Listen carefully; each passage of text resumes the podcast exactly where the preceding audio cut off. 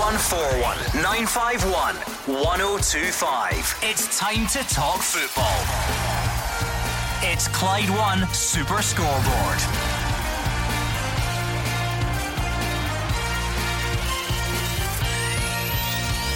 Good evening and welcome to Clyde One Super Scoreboard. Stephen Welsh has signed a new four year deal at Celtic.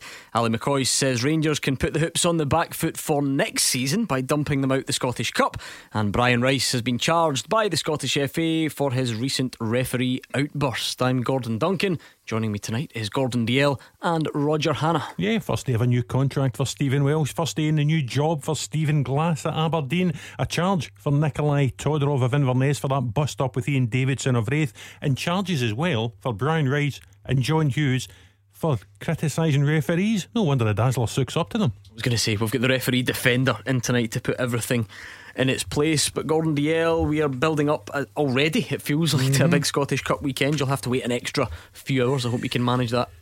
Yeah, I think we will be able to do that, Gordon. It's excitement. It always is. Scottish Cup adds a little bit onto that as well. Looking forward to it. Um, people already getting their predictions in. Everywhere you're going, you're told that who's going to go through to the next round. And I think people are looking at this tie if it's the final. Whoever wins it will go on and win the Scottish Cup. A lot of games to be played. We just need to look at the League Cup for the surprises. But I am really looking forward to this. I think it'll be a terrific game of football.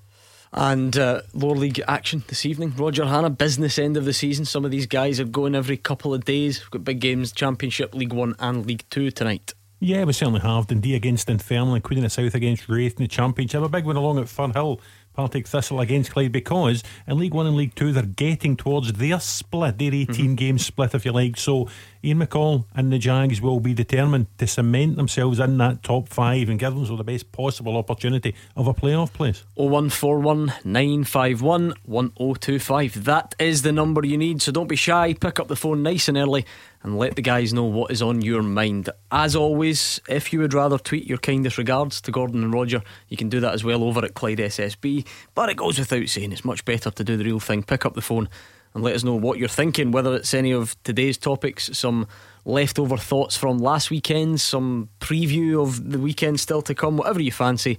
Pick up that phone and speak to us. Um, let's start with today's news, if you like, the, the news story, and that's that Stephen Welsh has signed a new four year deal at Celtic, taking him contractually tied to the club until 2025. Celtic fans, what do you make of that news? What's your reaction to it? How have you? How much have you been in, impressed with him? What does he still need to improve on? Can you see him being a first choice centre back at the club next season? So give us all your reaction to that news to kick us off. 0141951 1025. Gordon Dalziel. Um, I'm not surprised uh, tying down a young player, Gordon. That seems to be the way that clubs do it now. Whether it'll be a regular next season, I think that this opportunity, uh, because of the way Celtics went about their business, obviously Duffy come in as a big um, signing, marquee signing, didn't happen. So he was given an opportunity, and you can't say that the boy's not taking that opportunity. I watched him at the weekend there. Um, he's improving because he's getting more confident. He's getting a run of games. He's getting a good partnership with Ajer just now.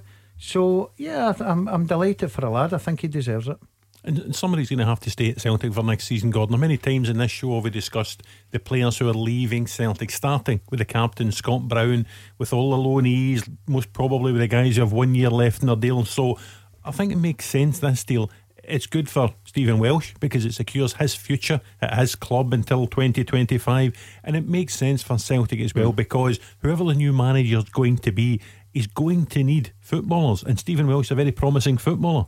Yeah, I mean, he's played 16 times this season, maybe brought into the team when people didn't expect it. Such as the nature of, of Celtic's difficulties this season. He's won eight of them. That's been a, a difficult start to life mm-hmm. at Celtic. Really, not many young Celtic players would come in and only win be able to, you know, be in a winning team 50% of the time.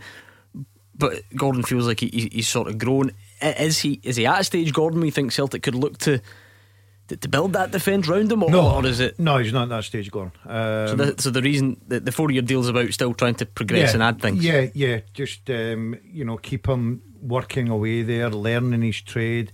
Get as I say, he come in at the beginning. I looked up and I thought This is a hard shift for the lad. Uh, I think he struggled early on, but a run of games, bit of confidence. As I say, I watched him um, on Saturday against Livingston, and I thought he was excellent uh, defensively. He is getting better, but you would imagine that a new manager coming in will revamp the full, well, goalkeeping situation f- first, and then the back four because you've got guys that will probably leave. Obviously, there's a lot in loan. Um, so there'll be a lot of, I would say, big name signings coming in, probably, if you're a new manager at Celtic. So he's going to have a lot more competition, but he's certainly one for the future. And I think Celtic have looked at that and tied him down to four years. Yeah, well, listen, without doubt, uh, you, you look at the central defensive situation. He's a central defender. Let's look at that area of the pitch. Shane Duffy will be going away uh, in, in the summer. Christopher Ajer, a year to go, you know, already people in Norway are talking about the next move for Chris Ajer. So you would think there's a fair chance he could go. Christopher Jullien, we're not sure whether he's going to be fit for the start of the season either with that horrible injury he got when he smashed his knee into the post before the turn of the year. Um, so you would think, even if Jullien is back quicker than expected and Welsh has signed a deal, I agree with you, Daz. I think Celtic will be bringing in at least two centre halves, maybe even three in the summer. Uh, that's what Roger and Gordon think, but I'd much rather, no offence to them, much rather hear what you think. So let us know 01419511025. Celtic fans, what have you made of Stephen Welsh this season? Has he surprised you? Because I don't think many of us would have expected him to see this amount of game time this season. And how, how does this set you up going forward? Has he got himself in a position where he he could be kind of starting centre back next season? Let us know 01419511025. What have you made of him? And whatever else is on your mind as well, pick up that phone and let us know. This is not Stephen Welsh's fault. Obviously, this is just symptomatic of where Celtic are at. Roger, again, you, you say, well, I wonder who gave him the four-year deal. I wonder who. I wonder whose call it was. Again, not not his fault at all. Don't mean to, to hold that against him, but you do wonder who makes that final but decision yeah, at this I, point. Listen, I, I don't think it matters too much, but simply because I think it's a sensible deal for all parties. Um, it secures Stephen's future, and as Dan says, he is one for the future. So it just makes sense to tie down one of the club's young assets. I, I don't think he's suddenly become one of the highest paid players at the club, so it's not going to bust the budget for anyone to give Stephen Welsh a new contract. It just makes one of those things that makes sense. Uh, yeah, I mean, you can already see a lot of comments on Twitter. Um, about this. What have we got? Let me. Oh, you're doing that usual thing where I'm flicking through quickly and trying mm-hmm. to filter out any wee sweary words, you know, because that's that's not ideal. I mean, he, he's interesting from Kevin, for instance. He says, to be honest, as a even as a Rangers fan, this boy's been thrown in at the deep end this season. He's done not too bad, especially compared to some of his teammates. So good on him. And there's actually a, there's a couple like that. Kyle says the same. Rangers fan, but that's a good deal. He looks solid enough. Him and Patterson getting some game time. The future for the national team. Um, looks a bit better. I agree with that, Gordon, because I think the boy, when you play with a team like Celtic or Rangers, as a young player, you like to get into a team that's winning, a team that's confident, uh, and you just settle in, and the spotlight's not on you. But when, for instance, I think one of his first games, I could be wrong, Roger, I think it may be his first game this season was against Rangers. Yep, I think it was the first. And right away, people were going Welsh at centre half. Oh, this will be an easy game for Rangers. Rangers are going, and they were just pinpointing young Stephen Welsh, and he didn't have the greatest game. He wasn't the worst player in the park, but as I say, I watched him Saturday, and he's grown, and he's grown with confidence, and he now he's got John Kennedy at the sidelines that believes in him because. Okay, Duffy's not had the greatest season, we all know that but you're still talking about a high profile player that's on massive money, and Duffy's well before him the pecking order. Will he start to be the number five next season? The regular? No, he won't. You don't but think so? No, no not chance. a chance. Not a chance. Uh, and that uh, and that's not having a go at the boy. I just think that the new manager at Celtic, the first thing he'll do, if he's any sense at all, is goalkeeper and sort out that back four and right I'm, sure, I'm sure by the end of Stephen Welsh's four-year contract, he will have a manager. You think? I, I totally missed oh, it's taking Celtic so long to appoint someone. Surely oh, by the oh, end right, of his four years, will have a manager. I thought that was quite obvious, Roger. But this is what you're working with. He was he actually had turned away from his mic and gone to pick up his coffee. He was done with the conversation. He actually walked away. I wasn't really interested what you got to say. Honestly, he's, he's, still annoyed about this Brady incident at the weekend. Oh, don't don't let's not go back there. Let's bring in Alec, who is a Celtic fan. Stephen Welsh, Alec, what have you made of him this season? Are you happy that he's committed his future? Well, he probably didn't think that he was going to get the game time that he did. With Jullien being injured, uh, the the way that the big Duffy's turned out. So, you know, he's not going to he's not going to start every game next season. That's for sure. He's still a boy. He's still going to be learning. He's got a bit under his belt this season.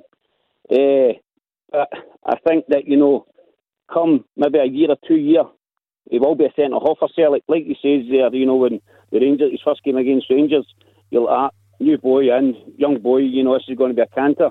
It's quite clear the boy's got something. You, you could see it early on. So, aye, that's been, that's been a bonus this season, which in a season where there has been many. Yeah, I mean, people all progress at different rates, don't they? Mm-hmm. That's what's fast. That's why you can never really compare. I mean, even Kieran Tierney kind kind of came from nowhere. If you, if you know his mm-hmm. backstory, you know, wasn't wasn't even first choice at the under twenties. I don't think. Um, Stephen Welsh was at Morton. Roger, he was yeah. out in loan at, and I'm sure he wouldn't mind me saying. I don't think it was a particularly wonderful spell no. at, at, Morton. Where I think he, they lost know, a game six 0 didn't was was pulling up trees there. Um, but Gordon, sometimes is it a case of you're thrown in at the deep end and you just have to take yeah, your chance. And and, and I, I think it's been brilliant for a boy. As I say, you look at across the city, Nathan Patterson, Uh, if it wasn't for Tavernier's injury, we wouldn't be raving about how good mm. this boy's going to be. So Welsh was the same. He was thrown in there at the deep end, and he was thrown in the deep end. He was thrown into a team that come under a lot of criticism. Their back four was all over the place. They didn't know who was their number one goalkeeper. And in you go as a young lad there and go and sink or swim. And I think the boys handled it very and, well. And he's got chance. And you, and you think some of the young defend, young centre halves, young defenders that have come through Celtic in the last few years who haven't really had the type of chance that young Welsh has had. You know, think of Stuart Findlay didn't get many games, if any, and ended up at Kilmarnock and going to the stage. You think of Marcus Fraser, didn't get that many chances off to Ross County and then St Mirren. Jamie McCart didn't get many chances, and then you know off off to St Johnstone. So uh, Stephen Welsh is getting the opportunity. Mm. He's now going to get a longer opportunity before this four year mm. deal ends, and the hope for everyone is that, that he grabs the opportunity. I mean, they don't all have to hit the heights of the guys I'm going to mention, Roger, because uh, Gordon, sorry, because that would be um, perhaps expecting too much. But over that period, you know, starting with Forrest and mm. McGregor and Tierney, you know, the, the the output, if you like, from the academy into the first team been pretty good. We then mm-hmm. get Celtic fans on the phone, they're going, mm, the last couple of years that that that's tailed off. Anthony Ralston burst into the first team. I think he similarly got this longish contract. Maybe hasn't quite worked out the way he would have wanted. It, it, it, Mikey Johnston seems to be one that really divides people. Mm-hmm. A lot of high hopes, but at the same time, again, not recent impact on the first team. So I guess you, for Stephen you, Welsh, you it's saw about. That. You saw that at the time, Gordon, at the start of the year when Celtic came back from Dubai and had all the players had to self isolate. Thirteen players had to self isolate. You saw then what was in the Celtic academy, and you saw then the readiness of those players mm-hmm. to come through. And I think we would all agree that Welsh is probably ahead of any of the others, and, and I include. You know, Karamoko Dembele uh, among that. He hasn't really kept his place in the squad since the senior players come back. So Welsh has got a chance. He's probably going to get more of a chance than, than the rest coming through the academy at the minute. Well, the thing he's got for now to the end of the season, Roger, he'll probably play all the games if if he keeps himself fit, the lad, and hopefully he does.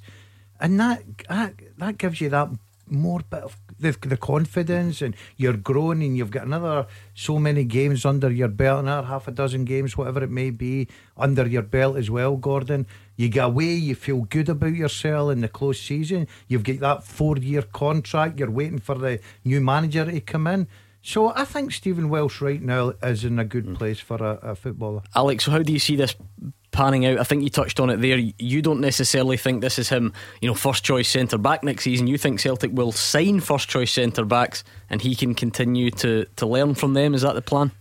Yeah, he'll definitely need to learn his development. You know, he's, the boy's still got a lot of development today. Uh, I think, uh, as as we says as well, as Gordon that says, Celtic will need, need at least two centre backs uh, we're probably going to need a new full defence, a new goalkeeper. We we could go on and on. Uh, so, you know, I was just wanting to talk about the, the manager's position mm-hmm. as well. I was on last week and I was saying I was quite relaxed about the Eddie Howe situation.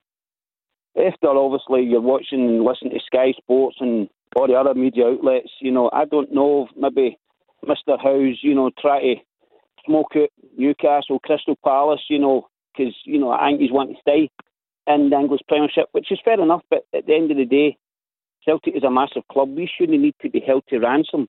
You know, uh, regards to John Kennedy, I don't think that it was maybe the board's full intentions to, to say, right, we'll see how the, the end of the season goes and we'll get to John. Because if that was the case, Scott Brown wouldn't have come out and says the uncertainty under the management. That's why one of the reasons why he's chose to leave. So I think that depending on how things go, regards to the weekend, you know, John's last game against Rangers, you know, Celtic played really, really well. You know, I think I think that we should have won the game. We could play Rangers on Sunday. It could be the same. It could be like the Callum McGregor on goal. We went to Ibrox. We played brilliant. As, as long as we as long as we give a good showing of ourselves, you know what I mean. And I think that John could possibly be in with a chance of getting a job himself. I, t- I totally agree with that, Alex. Um, I think that a lot of Celtic fans would probably go for Eddie Howe first choice. Uh, as it's going on and on and on, I think Eddie Howe has been very canny, let's say, about the situation. Uh, I, I do think he's sitting there waiting to see what the best offer is. Uh, and if that's the case, then fine, everybody's entitled to do that. I've not got a problem with that. But John Kennedy, I watched him on, on Saturday. I thought he was very relaxed. I listened to his interview, and people were commenting about how he was, you know, sounding like the, the, the Brendan Rodgers that he worked under.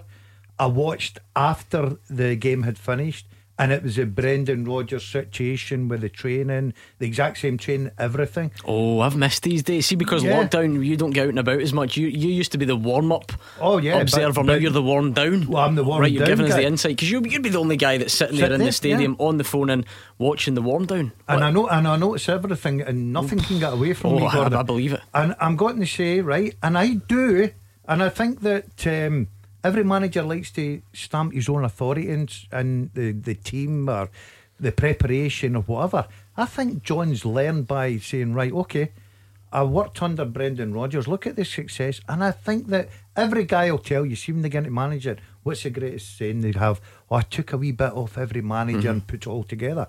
I think John Kennedy's taking a big bit off Brendan Rodgers and starting to put it out there. And if he gets a good run, I think he could get a good chance. I wonder what guys out there, what they took from you and, and how they, have well, implemented that. Well, look at John, John Hughes. Hughes. I'm wondering yeah, which bits yeah, though that he took yeah, from you. That's what I'm saying. Um, well, a wee nugget. L- l- losing to Inverness in the cup. Well, he's got that one ticked off. Um, exactly. What about uh, Alex? Latter point about the management, Roger. It's a, it's a real theme that's well, holding this phone in together recently. Is listen, we in my business in the media, Gordon, we want everything to happen yesterday. And I think supporters tend to be a little bit like that as well. They want everything to happen yesterday. And Alec used a good phrase. Alec said last week, and he said again tonight, he's quite relaxed about the situation. I get the impression, much as we don't like to hear it, that Celtic are quite relaxed. And Eddie Howe's quite relaxed. And nothing will really happen anytime soon because it doesn't really need to happen anytime soon. I know there will be people will argue with that. People want Eddie Howe in now, want him to look at the squad now. But you know, if Eddie Howe's going to be the next Celtic manager, I tend to think he is. Then mm. Eddie Howe will be working behind the scenes, looking at the current squad, looking at future signings, looking at future backroom yeah, but. Roger, surely, surely the guys that that everybody's talking about leaving, if you get a manager that comes in there and makes an impression that could turn their heads a little bit and think, hold on a minute here. I, this I, is the start of something I, I want to be involved in. I, don't think that would make the slightest bit of difference to people like Chris Ajer and Odsonne Edouard. I think they have got their careers plotted out. They think they have done their time at Celtic, and they think with a year to go in their deal, there are bigger leagues for them to investigate. And I don't think it really matters whether the manager's John Kennedy, Eddie Howe, or any other. Agree with what you're hearing? Probably not. If you disagree, doesn't matter either way. Pick up that phone 01419511025. You are the voice of Scottish football. Call 0141 951 1025. Clyde One Super Scoreboard. Roger Hannah and Gordon Dalziel are here at 01419511025 or Twitter at Clyde SSB. Good news for you, Gordon Dalziel. Breaking news. One of your favourites. I know you were thinking about getting him on the back of the strip, but it's quite a long name and you're mm-hmm. tight and you didn't want to pay that amount of money. Stephen O'Donnell has signed a new two year deal at Motherwell. So remember, it was a short term deal initially. Um, he will probably go well. Yeah, you'd imagine he goes to the Euros this mm-hmm. summer, and when he returns, he will still be a Motherwell player. Yeah, you've got to say that's fantastic news, Gordon. Um, there was talks of Stephen O'Donnell going down south. I think Aberdeen was linked with him but he's been terrific since he came to Motherwell. Um, and obviously, he'll play a big part in the Euro. So, good news for us Motherwell fans tonight. Yeah, any fans out there who want to discuss that, pick up the phone, same number, or Twitter as well. Rangers fans, good time for you to get in touch. We're about to hear from Ali McCoist. He thinks, you know, Rangers could even put Celtic on the back foot for next season if they can dump them out of the Scottish Cup at this stage. What are you thinking ahead of that game, Rangers fans? Give us a call. Peter is a Celtic fan first, though. Stephen Welsh, Peter, new contract. What do you make of it?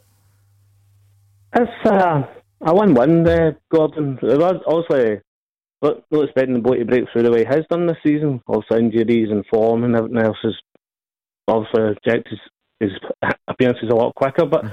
I'm happy for the boy. I think he's got a bright future ahead of him. Also, just needs to bulk up a wee bit, I think, and learn a wee bit more of his positional sense. But early piece, I think he's done for the games he's been in.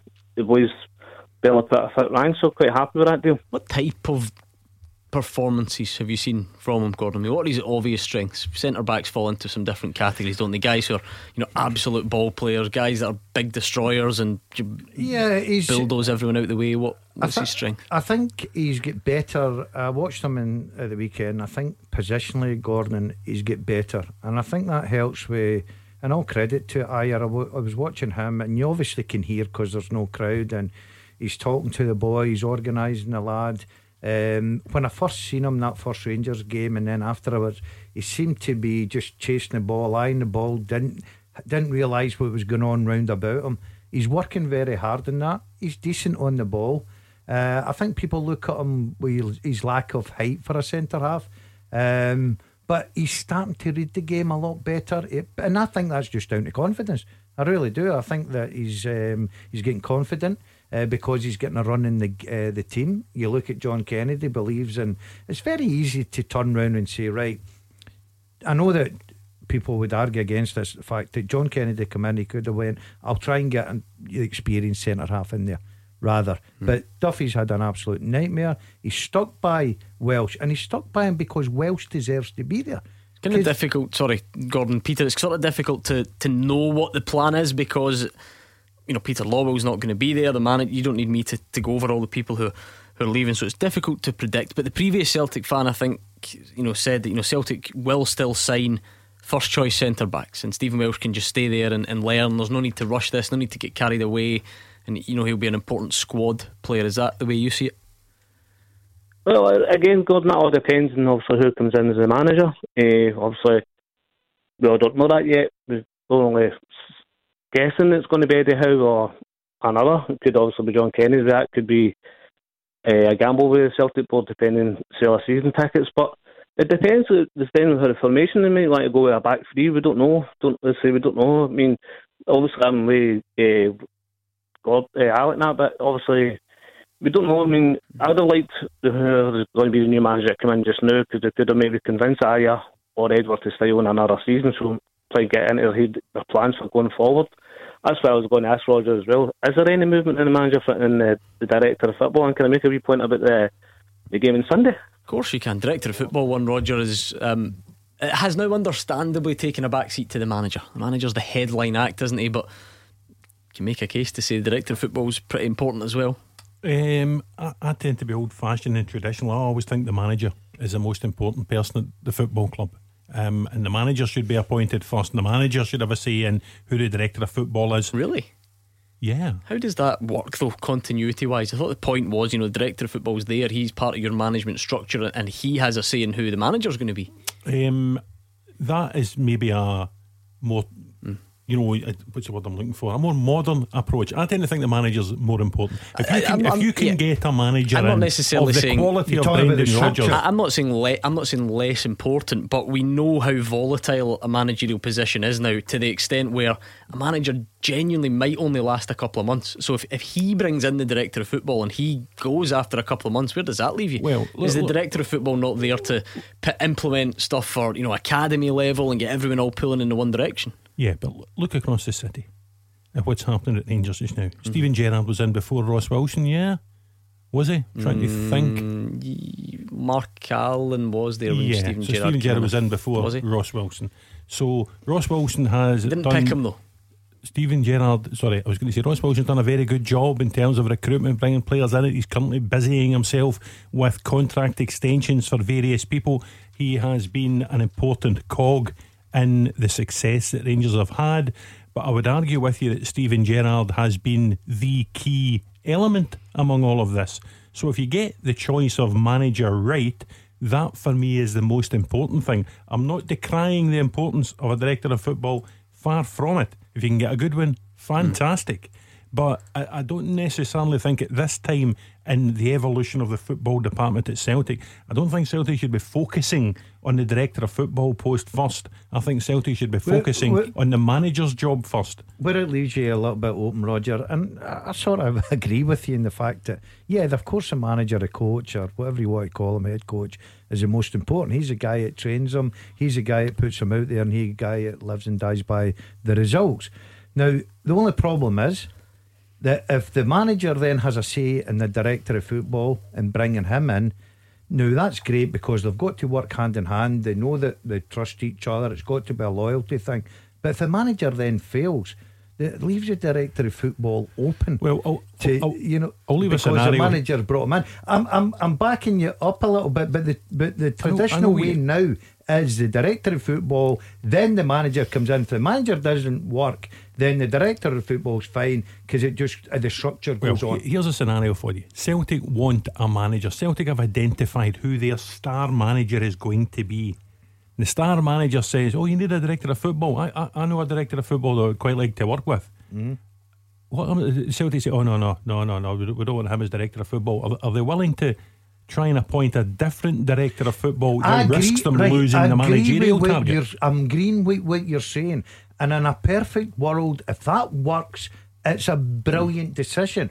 What happens if the manager fails? He's the guy that's pointed that yeah. director of football. Are we not stuck in our own wee world here though of doing things our way? You look at the the well-oiled sporting machines across Europe who have this structure. Do not do it that way. They don't do it that way, and why not?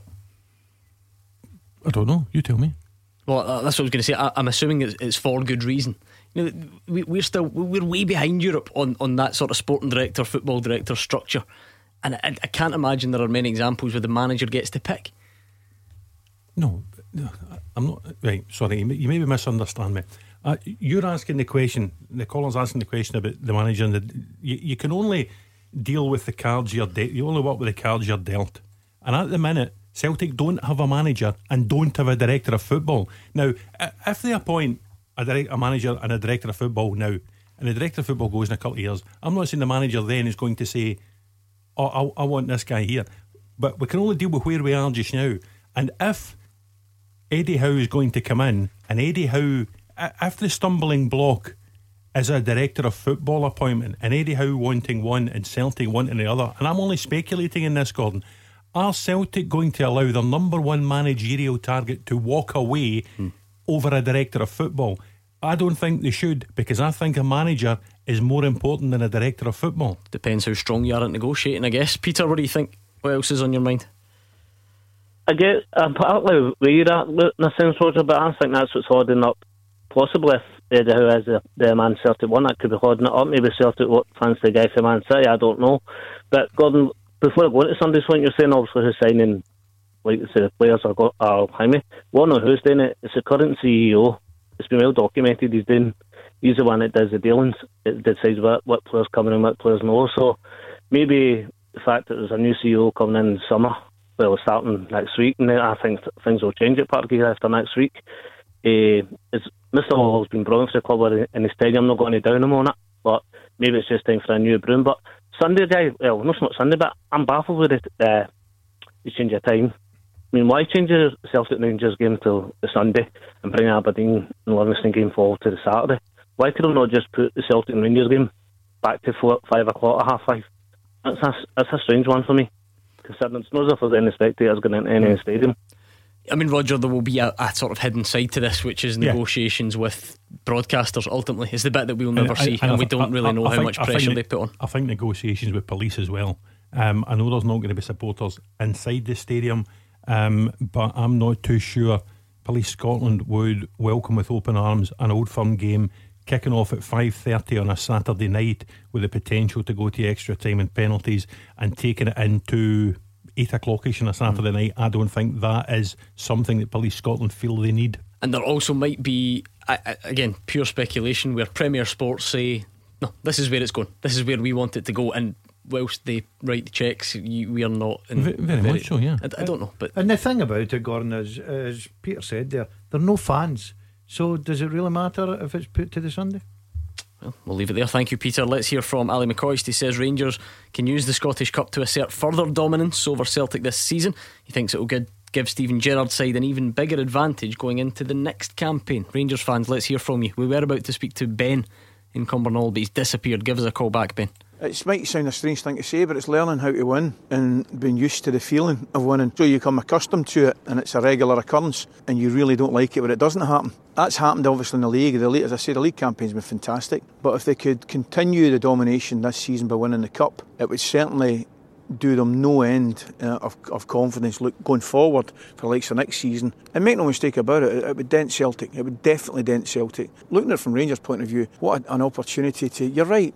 Wouldn't say scar the opposition, but certainly make them think, you know, can they beat this team at this moment in time? They look as though they've got the, the sign over us. And then equally from Celtic's point of view, they want to do the opposite. You know, they've been well beaten in the league and they want to prove to an incoming manager whoever he may be, that they can compete against the, the league winners. And, and, and they certainly they certainly won't want to, you know, end the season A with nothing and B going all the way through a summer thinking, you know, Rangers look as though they've got the sign over us. What do you make of that?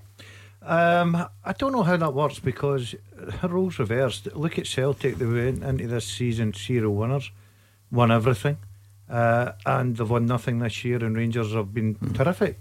So, but had their dominance perhaps been so long that, that, that, that it kind of had to come to an end at some so, point. Right, so basically we're putting it on time. But the difference is, I see when one season finishes, the preparation, new players coming in, Gordon, makes a difference. Look at Rangers uh, last season. I think they were right on the ball. I think they got their signings in early.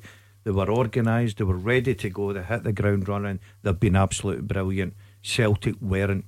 New manager coming in this season. We don't know what how many players are going to leave Celtic this season.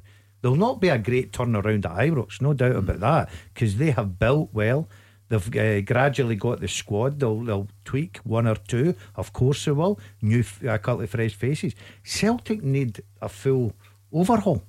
And that's why you can't turn around and say, well, that Celtic team that's going out next year will have it in their minds that Rangers have won. But, but well, if, if, they win the double, but you just said that the Rangers team will stay roughly the same. So will that? What will that do for them then? Does that does that start giving them the feeling that they can become serial winners and they they've got the well, taste of it? Oh, of course it will. Of course they'll be confident. Uh, they'll be looking forward to the challenge because they know that a new manager coming in at Celtic will bring in a lot of players depends much money, depends the quality, and it will be a challenge. And Rangers will be uh, looking forward to that. Steven Gerrard will be looking forward to that. Um, but I don't, I don't know how you can say that. You know, it's going to be in the Celtic players or in Celtic's mind next year about Rangers because it'll be a full overhaul. But Celtic surely will be in a different place this summer if they can go into it on the back of a Scottish Cup win. Yeah, well, it, it, it certainly helps uh, for the season. But how many? Uh, I'll tell you what, Gordon. You go and look next season. We'll sit next season August, and we'll look at that Celtic starting mm, yeah, next I, year. I, I, don't think Sunday's game affects next season at all. Oh, absolutely the, the, the, no first, the first derby in the Premiership next season will be back at Ibrox, and the Celtic team that plays this Sunday may only be three or four of them lining up at Ibrox at the start of the season. So, you know, Celtic could win on Sunday at Ibrox two 0 Odsonne Edouard and Scott Brown. May no difference. They're not going to be there next season. You wouldn't think. Yeah, I, th- I so think. I Rangers, think Rangers, Rangers could win two 0 but you know it'll give Rangers confidence. But Rangers will know that the Celtic they are facing come August or September will be a completely different I, I Celtic. Think, I think Ali's point actually is towards Sunday for me because Celtic are going to Ibrox. And remember, one of their best performances for about an hour was at Ibrox. Yeah. And they still come away losing that game. And they'll have it in the back of the mind. This Rangers team and they, they played decent against Hibs and hmm. scored a couple of great goals. So if I was thinking there was any doubt in any minds, any time, it'd probably be this weekend. 0141 951 1025. This is always a great time to call because we're going to get the travel with Stephen, which means you should pick up the phone right now and you could be up next. 0141 951 1025. This is Scottish football's league leader, Clyde One Super Scoreboard. Roger Hannah and Gordon Dalziel are here. It's 0141 951 1025 if you want to pick up the phone, and it's at Clyde SSB on Twitter. Whether it's any of today's talking points that we've already discussed or something completely different, then pick up the phone and let us know what is on your mind. Uh, what did you make of the weekend's action, Gordon? Enjoyable stuff? Well, I certainly had a uh, terrific game. The fact that six goals, Gordon. Uh, I thought Celtic played very well. Um, you know, they went back to that 4 2 3 1 formation that they played under Brendan Rodgers and was very successful. I'm not criticising the diamond because I thought at times the diamond shape that Celtic played was very good. But that seems to be a shape that all their players feel comfortable. And the and let's be honest, Livingston, I think Livingston were happy to get away with six. The only downside for Celtic leading up to Scottish Cup, and it might give them an extra day, was the man of the moment, James Forrest. I think he's made such a difference. I really do. He's given everyone a lift. He's given them that bit of width. He's given them goals, assists. Elyounoussi seemed a different player as well. Um, so they're in good good spirits going into Sunday's game at Ibrox, but they'll need to be in top form. And Roger, you had the, the game of the day at the weekend. You were telling us, did it live up? Yeah, it was very good actually. Kilmarnock two, Ross County two. It was a strange phenomenon that both managers after the game, Gordon, seemed happy with the point they had got. In the big picture, it does edge them a further point away from Hamilton at the bottom of the table. And they seemed content to take their chances in the final four games. They've both still to play Hamilton, of course. Um, Killy's next game home to Dundee United in the league next midweek. Ross County home to St Mirren in the league next midweek. Two sides really with nothing to play for other than pride. So I think maybe John Hughes and Tommy Wright are quite content. Wouldn't say happy. You can't be hmm. happy if you're in a relegation fight, but content with our team's chances of staying up. Uh, we are on Twitter. Wallace Heaney at Clyde SSB says, "Great news that Stephen Welsh has signed a new contract with Celtic. He can push on and force himself into the Euros squad. He can also play right back, so it's a position he could make his own." Given that the last squad we announced, Gordon had no Liam Cooper in it because he was injured. That, that would be a huge surprise, wouldn't it? And that's not, not in any way to put down Stephen Welsh. No, we're not putting Stephen Welsh down here. Stephen Welsh, I said earlier, Gordon's a good place as a young lad uh, playing at Celtic, new contract, playing in the first team. But let's not get carried away here. He's not ready for that. He's nowhere near that. Um, and I think Stephen Welsh would admit that. Um, but everything that's happened to him this season has been a terrific bonus for the boy. And and he'll go on to have a good career, but let's not get carried away with the Euros. Uh, let's bring in Douglas, who's in Johnstone tonight. Hi, Douglas. Hi, how you doing? Not bad at all. What have you got for us? Um, I was just like to get back to the, the point on um, the boy, the young boy Patterson for Rangers mm-hmm. to play for Scotland in the Euros. Mm-hmm. Um, I mean, I, I think the boys will love it because I mean, you, you think back to like your Beckham, Scholes, Giggs, and everybody, all young guys were all thrown in. Nobody at that time then said, "Oh, they're too, they're too young for it. They're too young for it." I mean, if the boys are doing their job, let give them a chance.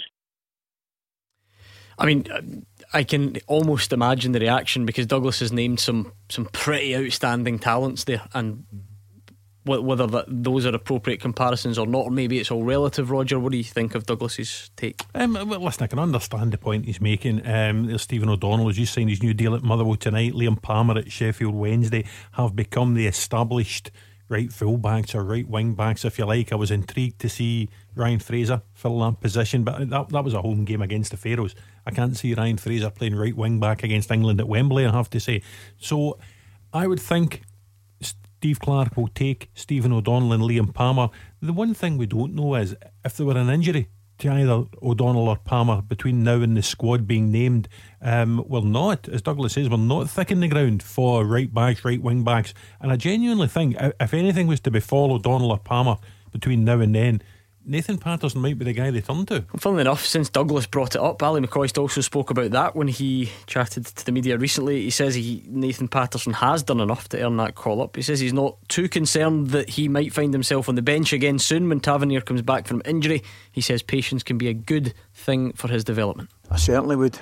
Why not? You know, if he's good enough and he certainly looks good enough, you know, we've got to pick our best players. It's as simple as that. And at this moment in time, you know, I would have to say Patterson looks as though he could, you know, certainly be part of that squad. The first thing you look for is is he comfortable? You know, does he look out of place? You know, can he play his normal game? And he's, he's ticked all those boxes. Listen, he's still very young and he's still got a long way to go. And it looks as though he's got a really, hopefully, a very, very long and bright future ahead of him. But I certainly wouldn't have any problems throwing him into that squad. Time's everything because you look like somebody like Foden down the road. Everybody's complaining last year not getting enough time. We need, we need to see more of him. And then Guardiola took his time with him, to, and people were saying he's not getting enough games. And then all of a sudden, bang, away he goes. And he's been phenomenal. He's been managed and coached perfectly. You know, and I think will be the same. I think he'll get he'll clearly get a lot of game time. He'll get more game time. Whether he plays every week, if Tavernier's fit, would certainly be up for debate. And I wouldn't have thought so. But you know, I, I don't think for a minute that Stephen won't manage him very, very carefully, uh, and he'll manage him well. What do you think of that, Douglas? Weird, kind of you phoned up about Nathan Patterson's international future. Is his is his club future uh, in any way? I don't think up in the air is the right word because he signed a new contract. So I don't mean it's up in the air in that regard. But you know, how how does he fit in at, at that level as well at the moment? I, think the boy will, will, fight hard to try and uh, you know, get his place in the team. And I, I, there's more young players like that that we are needing to see now. And I mean, the likes of like Gerrard, Gerrard's not going to put that boy into games if he doesn't think he's ready for them because he Gerrard was brought up along beside all these other guys I mentioned. You know, what I mean, he, he knows what he's doing. He's no silly. Yeah, I, th- I, think he'll be nurtured. I think he'll be nurtured along. I think Ali's right there. He's uh, be timing.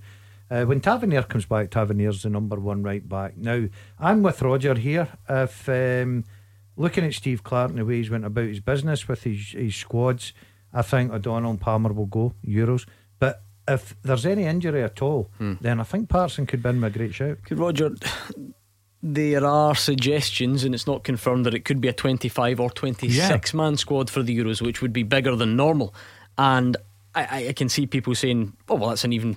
an even better chance for, for someone like Nathan Patterson to get in. But he's not going to go as well as O'Donnell and Palmer, is he? No. Uh, we just don't. We just don't need three right backs. And there's another debate here. I, am not saying this is you, you have to agree with this, but but Stephen O'Donnell will go. I think he's got 16 caps under Stevie Clarke at least, uh, round, round about that. So I mean, he's going to go. Whether people agree with that or not, can he oust Liam Palmer?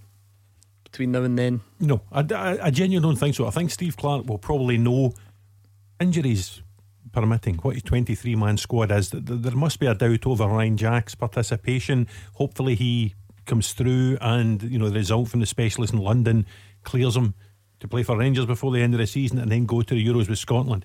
Um, James Forrest missed a huge chunk of the season, 30 odd games for Celtic, then limped out of the game at the weekend. So, again, hopefully, he gets to play for Celtic again before the end of the season and goes to the Euros. Kieran Tierney, I think Mikel Arteta said at the weekend, yeah, wouldn't play for, Arsenal season. again this season, but does, of course, still have that chance to go to the Euros. Hopefully, he's fit because having waited 23 years to get to a major final, be a devastating mm. blow for any of the lads to miss it because of injury. I, I, was just about to.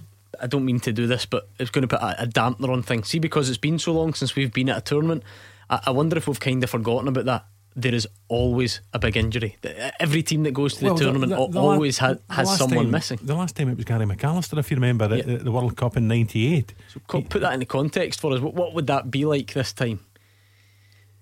Mac- losing McAllister. Well, I mean, who's the 2021 equivalent? Well, probably be losing Andy Robertson because Gary McAllister was the camp. Gary McAllister had been a key figure for club and country for many years. He had captain Scotland for a period of time. He had been involved in basically all the key qualifiers. I think he scored a penalty winner yeah. in Belarus on the way to the finals and then missed the final to injury. So if you fast forward, if, I, if you're, if you're I, ruling out your captain, I would disagree with that. I've not bit. prepared myself for that type of emotional turmoil My, before my the tournament. big, my must big admit. two would probably be McGinn because I think he's so important Hmm. at Midley Park, and I think Tierney with the form he's in. One of the really common questions we get on here. It's been, at, but it's been at least four days since we had it. So just quickly revisit it. Kenny Vines tweeted to say, um, "I might be wrong. Does James Tavernier not qualify for Scotland now? He's resided here for five years." Roger. Eh, no, he doesn't because the four home nations didn't sign up to that agreement the way the, the, the way the rugby unions do, if you like. Just about covers it. Thank you. Thank you to Douglas and Johnstone as well. Beat the Pundit with the Scottish Sun. For the best football news and opinion online, thescottishsun.co.uk slash football. Okay, beat the pundit time. Your chance to win that signed ball, a prize everyone wants. I'm sure taking advantage and taking the mickey out of the pundits is just a byproduct. If you fancy it tonight, 0141 951 1025. You do need to call before 7 o'clock though, so be quick. You can take on Roger or Gordon after these. Tackle the headlines. 0141 951 1025. Clyde One Super Scoreboard. Gordon Dalziel is here. Roger Hannah is alongside him. We're here until 8 o'clock, so there's still plenty of time to pick up that phone and get in touch with the guys. If you are just joining us, we heard from the likes, well, we heard from you mostly on Stephen Welsh signing that new Celtic contract. What do you make of that? We heard from Ali McCoist looking to see if Rangers can even put Celtic on the back foot for next season by winning in the Scottish Cup at the weekend. A few calls on Nathan Patterson, as has been a recent theme. Um, plenty more still to come. Remember that referee rant that Brian Rice went on recently? I'll even play it for you again to remind you.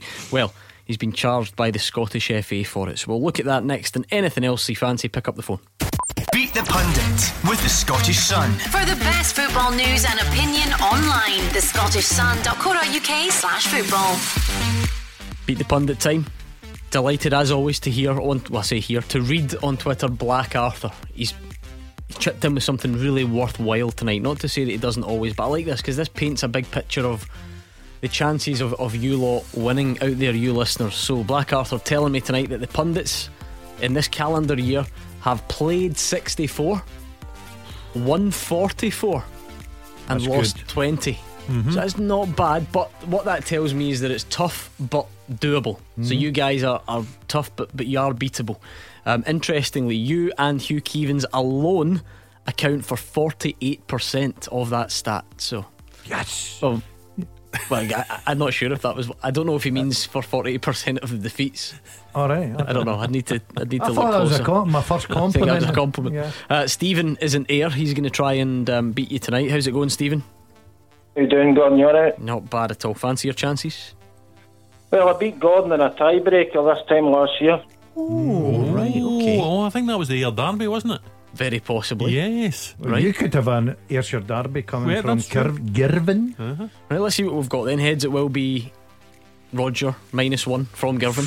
Tails, it will be Gordon Dalziel. Every week. There we go. Check that. Tails again? It's Tails again. I'm a man of my word. I will show you. Any doubt? No, no. There we go. Tails. Uh, Just in You case can only toss it one way. No, I've, you ever I've, noticed I've, ma- that? I've managed to mix it up recently. I've tried a few different ways just to see what works best for me. I like to mix it up. Yeah, okay. Seem to go the one way on a Tuesday. Um, Stephen, you'll be happy with that. You can get the double on him, surely. Well, hopefully he's a man in his stride now, isn't he? He's in form. Um, he's doing all right. Let's see what we get tonight, Gordon. I will give you Clyde 2 to listen to. Yes, give me the thumbs up. 30 seconds on your clock, Stephen. You are going head to head with Gordon, and you can pass. That's all you need to know. Ready? Yeah. Let's go. 30 seconds starting now. Who's the only Scottish Premiership side currently who's never played in a Scottish Cup final? Motherwell. Who's got more international caps, Jermaine Defoe or David Marshall? Marshall. St Mirren striker Eamon Brophy joined from which Scottish side? Commander. Albion Rovers are based in which Scottish town? Pass.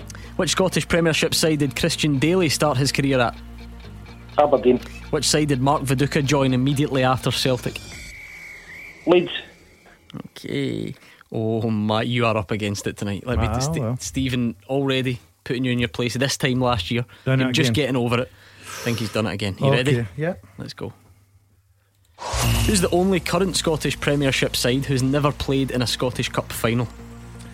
Um, Hamilton. Who's got more international caps, Jermaine Defoe or David Marshall? Uh, David Marshall. St Mirren striker Eamon Brophy joined from which Scottish side? Kilmarnock. Albion Rovers are based in which Scottish town? Coatbridge. Which Scottish Premiership team did Christian Dailly start his career at? Dundee United. Which side did Mark Viduka join immediately after Celtic? Leeds. Which striker has made the most appearances for Motherwell this season? Striker. Uh, Tony Watt. Okay, okay, okay. Stephen, what's the verdict? I, I think he's beat me by about two or three, to be honest. I think the, the, the questions were difficult tonight, Gordon. Nah, they weren't, mate. He was just trying to put you under pressure by saying that I done well. I Yeah, didn't. no, no, Stephen, you come on boasting about beating me. You know that that gets my back up, so I have to take it out on you. I'm sorry. He took it personally. Let's find out. The only Premiership side who's never played in a Scottish Cup final is Livy. Um, yeah, Stephen, honestly, have a word with yourself, Stephen. You've forgotten about 1991. In fact, you've forgotten about you, your Celtic team's beaten us twice in Scottish Cup finals since Motherwell. Oh, catch up. Um, Cut him off. innit? Who's got more international caps, Jermaine Defoe or David Marshall? You both went David Marshall and you were both wrong. 50 This is a 50 good chance. game. Uh, Marshall's 43 to Defoe's 57. So it's Oh, nil nil after two questions. However, Eamon Brophy, previously at Kilmarnock, you both got it. Good. Albion Rovers are based in which Scottish town? It is Coatbridge. See, Stephen's from here. He doesn't bother himself about our corner of Lanarkshire, but you obviously. I lived in here for 10 years and I know where Coatbridge is. you, be- you're not from there. Anyway, I, uh, I shouldn't need to explain that to you. You're 2 1 up. You did go 3 1 up. Christian Dailly started at. Dundee United, not Aberdeen. Bit of fight left in Stephen, though. He knew that Leeds was Mark Viduka, but so did you. So it's that 4 2. Yeah. And then you rubbed a wee bit of salt in the wounds because Stephen didn't get any further. And Tony Watt is the striker, has made the most appearances Is that a 5 2? for Motherwell. Stephen, it's a 5 2. You should see the look in his face. It, it Stephen, pains me I'm to not say it. even in broken sweat yet. Any chance you coming back on next year? I'll see you this time next year. aye. Okay. well done, Stephen. Unlucky. You're just up against it tonight. Actually lifted you out your Brady depression. That's the first time I've seen you, you know- smiling since Saturday I. I was under pressure because Stephen come on confident, quite rightly so, because he did beat me in a tiebreaker. Gordon then tried to wind me up, saying that he was top for him. But that was the strength of me. Get Black Arthur, after on now. I- I'm interested- Get, get I- him on now. I I've wa- jumped that table. I want to see Arthur rejig the table now because you were about 4%, your win percentage was about 4% behind Wilson. oh, come on. I think that might have jumped up. And to be fair, you have I, I you have played 17 times now and Wilson's only played 6. so, I mean, How many's Hannah played? he's played 7 I, I take it it's mean Hugh. At the bottom. It's No, played the most. Um, yeah, but you're on the most also as well, so that, that, that- Ah, that's right, pretty okay. obvious. Um, some scores coming in down the divisions. Airdrie won four for nil. Uh, a Hamish Thompson own goal, and he's not here tonight, but I can almost hear him celebrating. Brechin are 1 0 down as well. Uh, they trail Edinburgh City early on. Uh, Roger, we've been watching Dunfermline Dundee. It's now 52 minutes gone in that one. We're ahead of the rest. What have you made of it? Anything to write home about yet? It's goalless. Yeah, it is goalless. It's not been an ideal watch so far. The film started brightly, had a couple of half chances. Dundee seem to have started the second half a bit brighter. Hearts have obviously wrapped up the championship without playing on Saturday afternoon. And the, the chase for the rest now, including Daz's old team Raith, is going to be for these last three promotion playoff places. Raith down at Queen of the South, seven o'clock kick-off tonight. And it'll be interesting to see who makes it because they're going to be a a reasonably sized club at the top end of that championship, not going to make the promotion Dun- playoffs. and Dundee must get the vote for the worst strip ever seen on TV. I'm not. Uh, it's shocking, Gordon. You can't even defend that. No, I, I don't know why you're saying that. As if I've got a reputation No, no, for but you were defending ready. strips. No, you were ready to go. No, I wasn't. Mm. I was. I was I'm struggling to. I, I wonder is, have, argument have they been forced to change the? so- I mean, it's a gold top, navy shorts, red socks. Oh, it's wicked, wicked. I'd have refused to wear that. I'd have just said, "Leave me out the night bus." It's um, not great. No, yeah, I must admit, I'm, I'm struggling to disagree with you. Right, oh one four one nine five one one zero two five. Is it Stephen Welsh? Is it this Sunday's game? Is it Nathan Patterson? Is it whatever you like? Pick up that phone and let us know. On today's news, let me update you with what else has been happening out there. Uh, Motherwell fans, by the way, still feel free. We had breaking news on air tonight, and that's the new contract. Stephen O'Donnell, a two-year deal at Fir Park. John Hughes and Brian Rice have both been hit with Scottish Football Association disciplinary charges after comments made in the media.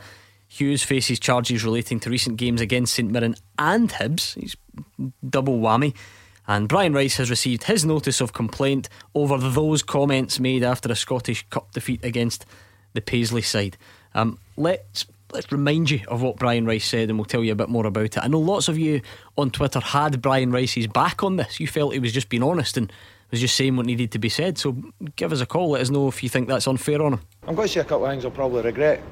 No, I not regret it because we're Hamilton and we get battered. What do you mean they get a penalty? It's never a 3 0 game, Gordon. Not in a million year. First 20 minutes, 25 minutes, St Mirren will be far the better team. The rest of the game, we dominated. You'll never write that because we're Hamilton. My opinion. My opinion. You'll no write that because we're Hamilton. sorry, we're Hamilton.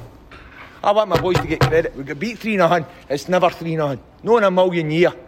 We're getting no credit for nothing. And that's really frustrating, but that's why I'm frustrated. Because they've gave it everything. We're doing it in the bare bones. I've two injuries a day again. We're it everything we've got, and it's never a 3 0 game. And I've got to go and pick these lads up. Didn't ask me. I don't know what a penalty is these days. I know every time somebody falls in your box, it's a penalty. So I don't know what a penalty is. I saw the same referee the day at Dumbarton. No gave Dumbarton a penalty, but gave a penalty here for less. There, that's what I saw. And I'm not shouting at these lads, it's just because I'm angry. Because we're getting nothing. Absolutely nothing. And I'm fed up phoning Crawford Allen and being shoved to the side because we're only Hamilton. That's what's happening. I phoned Crawford Allen three times in 40 years. And just get shoved to the side, actually, Hamilton. Same referee the day. Didn't he give a penalty to Dumbarton when the ball went out of the bar? But gave a penalty there when the ball went out of the bar. Tell me. Yeah. Am I paranoid? Well, the charge is that you know, match officials were criticised in such a way that implies bias, incompetence, or impinges on their character. And I think there's another one of you know, kind of not acting in the best interests of football.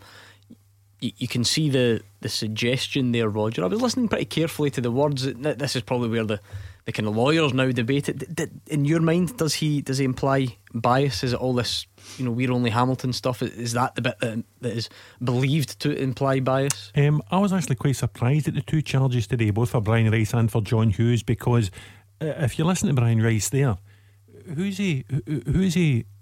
You know, claiming bias against? He's clearly not happy with Crawford Allen and the response he gets mm-hmm. when he phones Crawford Allen I don't think he's accusing Crawford Allen of any bias or anything. Um, it, well, the, it gets swept aside or something because it's only Hamilton? No, is that not? Mm, again, again uh, listen. I just wonder if a, a Hamilton lawyer, or in Yogi's case, a Ross County lawyer, will come in and maybe win the case mm-hmm. because mm-hmm. Yogi, if, if, you remember, I think the two incidents that Yogi's charged with revolve around games against St Mirren and Hibernian when penalties were given against his side. If you can go back to the one, the Hibernian one, especially when John Beaton was the ref, um, John Beaton wasn't really at the core of his complaint. The core of his complaint was Martin Boyle's diving. So is it a pop at Martin Boyle?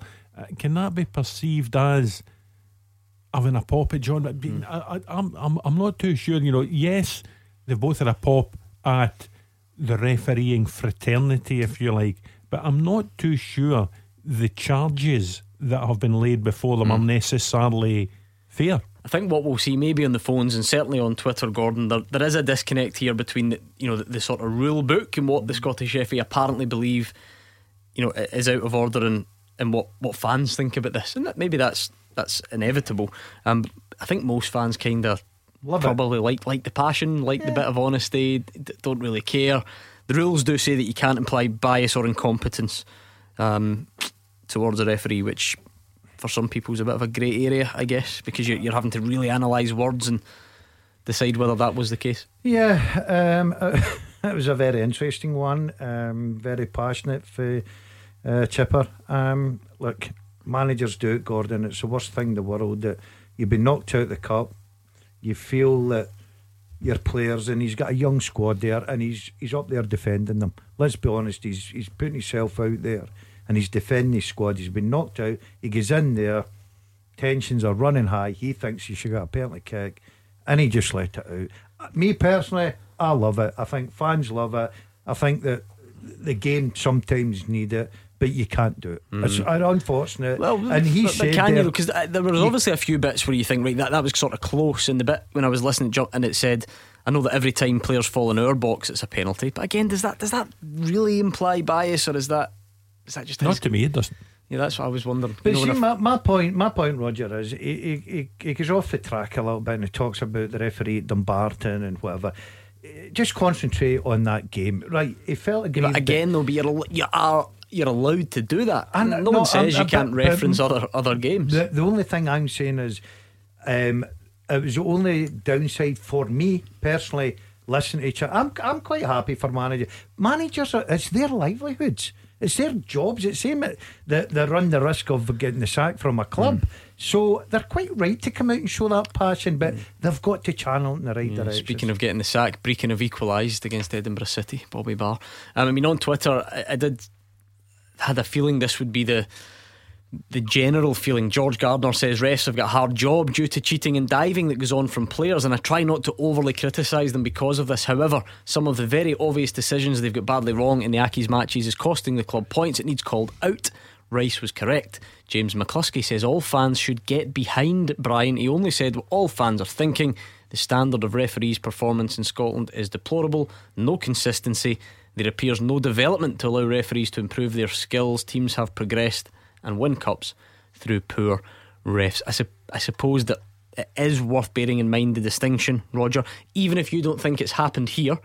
But I'm, I'm looking at those tweets. You are allowed to criticise refs and you are allowed to question the standard. What you're not allowed to do is imply bias, and that's what's going to be debated here. And that, listen, that is very much what's going to be up for debate when the hearing takes place on the 29th of April. Was Brian Rice or was John Hughes really implying bias? Were they really implying incompetence? Or were they really just saying, we don't like the system, we don't think the system's as good as it should be, and there are inconsistencies in the decision making process? And when we complain about the inconsistencies in the decision making process, we get no, sati- no satisfaction from the people running the referees at Hampden. Uh, Charles is in Greenock. What, what do you make of it, Charles? What's your take on this? My, take on it is uh, I hope um, I hope a bit of common sense is going to be applied here because you've got to remember what's happened to these guys that are getting interviewed and when they're getting interviewed. And this is really a point. I mean, they're getting interviewed when their, their blood's boiling. You know, their, their blood is absolutely boiling and uh, they've been asked to make. Well, in the media world we're in, they've got to go and do their uh, duties and uh, they've got to appear in front of cameras and microphones, etc. And they've been asked to give opinions at a particular time. Yeah, you could liken it sort of, in, a sense to um, the referees don't come out and make statements for a whole lot of reasons, but I'm quite sure that the, the SFA wouldn't want a, a, a referee making statements right after a game. They want them to calm down, make cold, calculated statements, and uh, so they can understand that. So when these guys are going and doing it, and I've no doubt, I've, I, you that's the first time I've heard it uh, tonight, and uh, the boy was, uh, he was uh, oh, passionate. Yep. Uh, I, I wonder if I, I don't want to prejudge him, uh, uh, uh, prejudge what the SFA are going to do, but I certainly hope that they're very lenient on him and understand uh, the situations that they're in when they're making these statements. I mean, football's all about passion. It's what draws us all to it, really. And I think I speak on behalf of not just radio shows, TV stations, and newspapers everywhere, but probably fans as well. That that, that is what you want. You, you want an emotional post-match reaction, whether it's happy, emotional, sad, emotional, angry, emotional. You wouldn't want post-match interviews to take place at eleven o'clock at night and when everything's calmed down. Calmed down, yeah. But but that is, that there then is is the challenge of managers to be passionate if they want. And also. Gordon, what I'll say, right, and it doesn't matter what level you're at, uh, if you're a football manager, you lose on a Saturday, you've worked hard all week, you lose on a Saturday, and you think, look, a few decisions have went against me here, I've put all this effort in, my, my players, my organisation. Uh, and, and let me say, and honestly, supporters that go have a go managers, managers go home and it's the worst two days of your life. You can't wait to get back in either on the Sunday or probably most clubs get on the Monday to get working again. And as I say, it's their livelihoods, and they sit there and it totally ruins everything. And I've seen it before. You, you think, how, what, what sort of a Saturday night did Wilson have for about a year? So you can imagine um, how bad they feel. And uh, the anger that comes out of you, and Chipper knew what he was doing, right? Because the first thing he said was, "I'll probably regret this," right? But he let it go, and sometimes you've got to do that, and I hope that the you know the, the SFA look at that. Uh, Charles, that's some good points well made. I like that. Nice balanced look at it. Charles and Greenock will need to leave it there. We're a bit short on time, but please do pick up the phone again. It was nice to hear from you. I've got a good question for you two next as well. Keep those calls coming, please. Taking your calls on Scottish football. 0141 951 1025. This is Clyde One Super Scoreboard. Roger Hannah and Gordon Dalziel are here. We've got Championship League One and League Two games still goalless. Dundee, Dunf- uh, Dunfermline, Dundee, I should say. Queen of the South Nil, Raith Rovers one though. Ugwu has scored on 17 minutes for Gordon Dalziel's old side down at QOS, one of your other favourites, and uh, they continue to go well in this championship season as we move towards the end of it. Hearts, of course, crowned champions at the weekend. Uh, keep your calls coming in 0141 951 1025. Do you want to talk Brian Rice, John Hughes, criticism of referees? That was the, the most recent topic. There was Nathan Patterson earlier on, and a few callers wanted to discuss. There was Stephen Welsh who signed a new deal at Celtic. Whatever you want, if I've missed anything out, the best way to fix that is pick up the phone. I do, though. I've got a good teaser for the guys. This is really tricky, and I'm interested to see how many you can get at home compared to these two. Um, the pony has been back on. The pony sent this one in to fulltime at Clyde1.com, and he wants you to name the 10 players currently in the English Football League. So, anywhere, okay? Yep. Anywhere in the English Football League who've got 10 or more league goals this season and have played in Scotland during their career. When you say EFL, not Premier League, No. just the Championship League One and League Two. So, that, by the way, some of the names in here, some blasts from the Oh. recent past. 10 players in the English Football League who've got 10 or more league goals this season and have played in Scotland during their career. Steven Fletcher one. No. Ooh, that was my f- guess. Eh? Hey, Callum Parson. No. What about Josh Windass? Oh, brilliant. No. Ah, he is. Eh? Yes, he is. He's not. You sure? Can you look again, please? He's not on the list. Right. Um, More than 10 league goals. That's a de- that's decent going, remember? What about Cole Stockton? Because I've just seen him score for Morecambe. Adam Rooney. Who does he play for? I don't know, and I don't care. He's but not on the list. No, seriously. He's not. He's not scored ten league goals in the EF. He's not even in the EFL, or is no, he? he's in the conference. He's not in the EFL. Oh, I should have killed him. I mean, no to Cole Stockton. No to Cole Stockton. Right, there's one What really. about uh, Eoin Doyle? yes, great shout. He's got 17 this season. Eoin Doyle. Oh, uh, Pukki. Yeah, come on, guys. Seriously, 25 league goals in the championship. Yeah. Teemu Pukki. Nice, that's nice. Windass has got seven. There you go. You shut Oh, up about him now. uh-huh. Yeah. Yeah, shut up. Right, let's see what you can do at home. I think you can beat these two, but th- there are some tricky names on there. Can you name 10 players in the English Football League who've got 10 or more league goals this season and have played in Scotland during their career? Guys like Teemu Pukki and Eoin Doyle. So, how is, how's your knowledge? Because some of these names, I'd, I'd forgotten a couple of them, but we'll leave it there. Aid- Aiden McGeady's not got 10 at Sunderland, has he? He No. does not. No, you you just look confused by the full thing. No, I, no, I know you, no. ge- you generally I don't know sort of whether like that sta- anyway. But I take it there's ones in the Premier League, yeah? Can we have a wee clue with that? Roger, will you tell him or will I? No. No. Cha- uh, Championship League One and League Two. All right, okay, so that's fine. I'm- I mean, I know where, the score now. where were you when Roger asked me that like 45 seconds ago? I told you I don't listen to Roger. I literally don't listen to Roger. no disrespect, Roger. None taken. Um, right, so championship. Mm-hmm. Who's in the championship? Come on, Rod, you're good at these things. I'm usually the beating. What about, uh, what about Josh Magennis? Yes, now that is a good shout. Remember him? Used to be a goalie, then a Yeah. fullback, then And a striker. Where were that? The Hull boys. Greg No, no, no, not no. got He 10 scored more. a few though, hasn't he, Yeah, Greg Docherty? But done not, well. not past 10 according to the crazy Kenny Pony. McLean? Uh, no, right, we'll leave it there. Full time at Clyde1.com. That is the address to get your uh, your questions in. If you want to hear your question used in the show, that is where it goes. Let's go back to the phones then and bring in Michael and Knightswood. How's it going, Michael? Hi, how you doing? All good, thank You you very much. What's your point? Uh, it was just about um, Eddie Howe with Celtic. Um, I was thinking maybe Celtic are waiting for Dominic McKay to come in and announce him and Eddie Howe at the same time. You know, as a sort of a the new era almost. Mm-hmm. Just to see what the guys think. So, as in, you, you think it, you know, it's all under control, and that's a kind of that will be a deliberate wait to, to do that. Mm-hmm. I think they're going to announce Dominic McKay, and then he'll bring in almost it's basically his first manager. Roger, almost. What about that theory? Well, it was not one that was expressed by Hugh at the weekend. He he referred to it as a conspiracy theory. He seemed to think it was a possibility. The, the sort of scenario Hugh painted was Celtic win the cup tie at the weekend. Dominic McKay starts his work on Monday, and Dominic McKay unveils a new manager on Tuesday. Um, it's Scottish football, so absolutely anything could happen. Uh, the flip side of that is that, as we discussed earlier on, there's a director of football to come into the mix. Mm. There might be others to come into the mix as well. I'm not too sure that if the manager is Eddie Howe, I don't think you'll see Eddie Howe to the 1st of June. So I rule nothing out because it's Scottish football. But I would be surprised if there was a new Celtic manager, certainly in the next week what, or two. What would what would Celtic gain by that, Michael? I mean, if they could announce if they could announce Eddie Howe tomorrow morning, why would you hold off to, to bring him in with Dominic McKay? What would that achieve?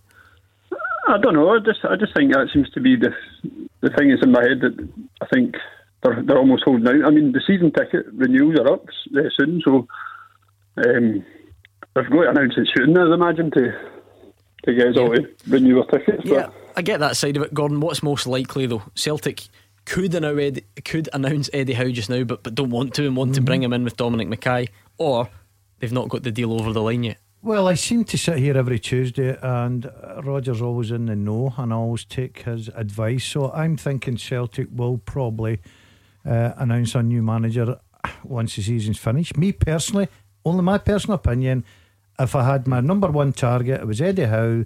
I would be saying to him, "I want you in the building now. Work starts now yeah, for that, me." That's what I mean, Roger. If because there is an element of speculation, is it not more likely that they're just not in a position to announce him yet, rather than they're yeah, very choosing possibly. deliberately yeah, yeah, yeah. not to? Absolutely. There's, listen, there's certainly that chance as well. Absolutely, is that more likely? That chance as well. Yeah, possibly, possibly, mm, possibly. What, what, what, what would your? I, I think as we said earlier on, I think it was the first caller, Alex said he was quite relaxed about the situation. And I said to Alex, I think Celtic and Eddie Howe are quite relaxed. Um, it's not as if we're in the months of September, October, November, and there's a title race on, and Celtic want to get a manager in the building. Mm. The title's gone, the League Cup's gone, Europe's gone. Yes, there's a chance of a Scottish Cup, but by Sunday evening, the, the Scottish Cup might be gone as well. Um, in which case, Celtic, I would think, would coast to the end of the season and there are going to be some big decisions requiring to be taken.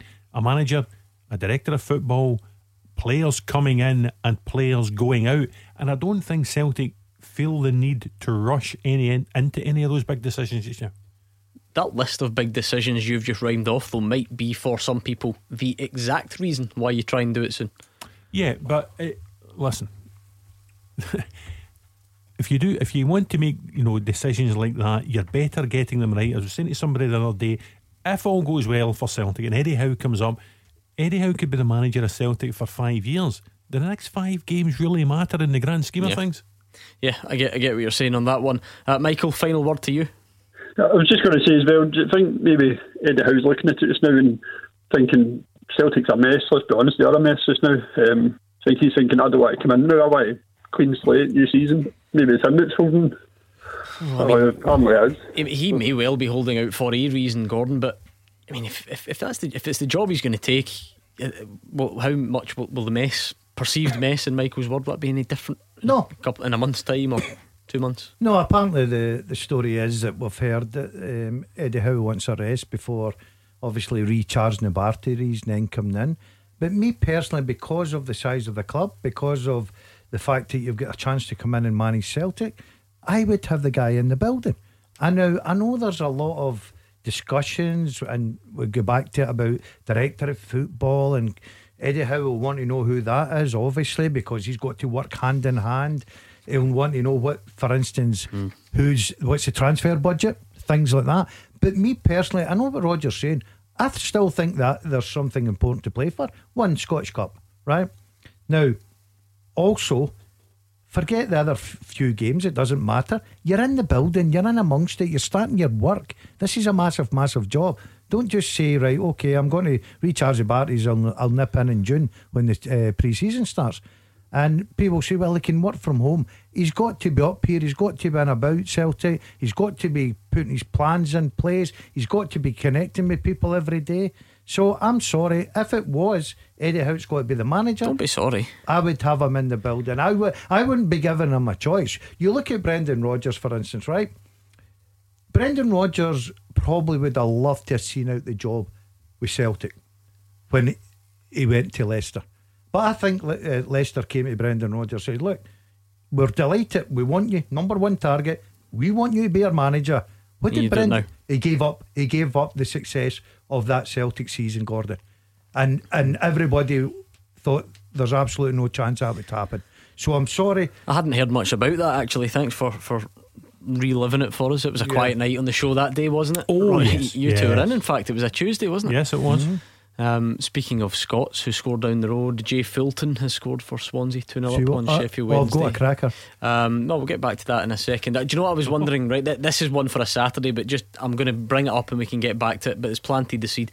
I was watching the television. I wasn't really listening to you, Gordon. I was staring over the top of your head. Yeah, yeah, that's Um, fine. Gareth Gareth Ainsworth, Roger. Yeah. he was on television there, wasn't He's on tonight, yeah, yeah. And I'm wondering if any football manager has ever looked less like a football manager. Is this? Did you, would you have ever gone for that long hair? He's got his shirt unbuttoned to about his, his belly button, the hair swept Ah, back, and he shoulder stands length. in the dugout. Maybe, goes the, maybe leather- the mushroom should have gone for that look. Leather Up jacket. until last week, his hair was about the same length. Uh, Listen, it's To be to- fair, I've now going to answer my own question. Mushroom in the Helly Hansen jacket and the Bombay Yeah. Dreams menu Oh, looked. that'd be good, wouldn't he it? looked Yeah, less like a football manager than, than Gareth Ainsworth. Yeah, but he lived up to that Do you think you could have pulled that off? What, No. shoulder length there. No, I was. No, I'm in not. the Somerset Park dugout. No, I was. I was. I was quite trendy when I, I started off with the feather cut and stuff. But You do um, realise that the sort- the use of that word, I think, means that you're not. I think that's kind of the way. Not, I don't think people would describe themselves as as, as trendy in 2021, would they?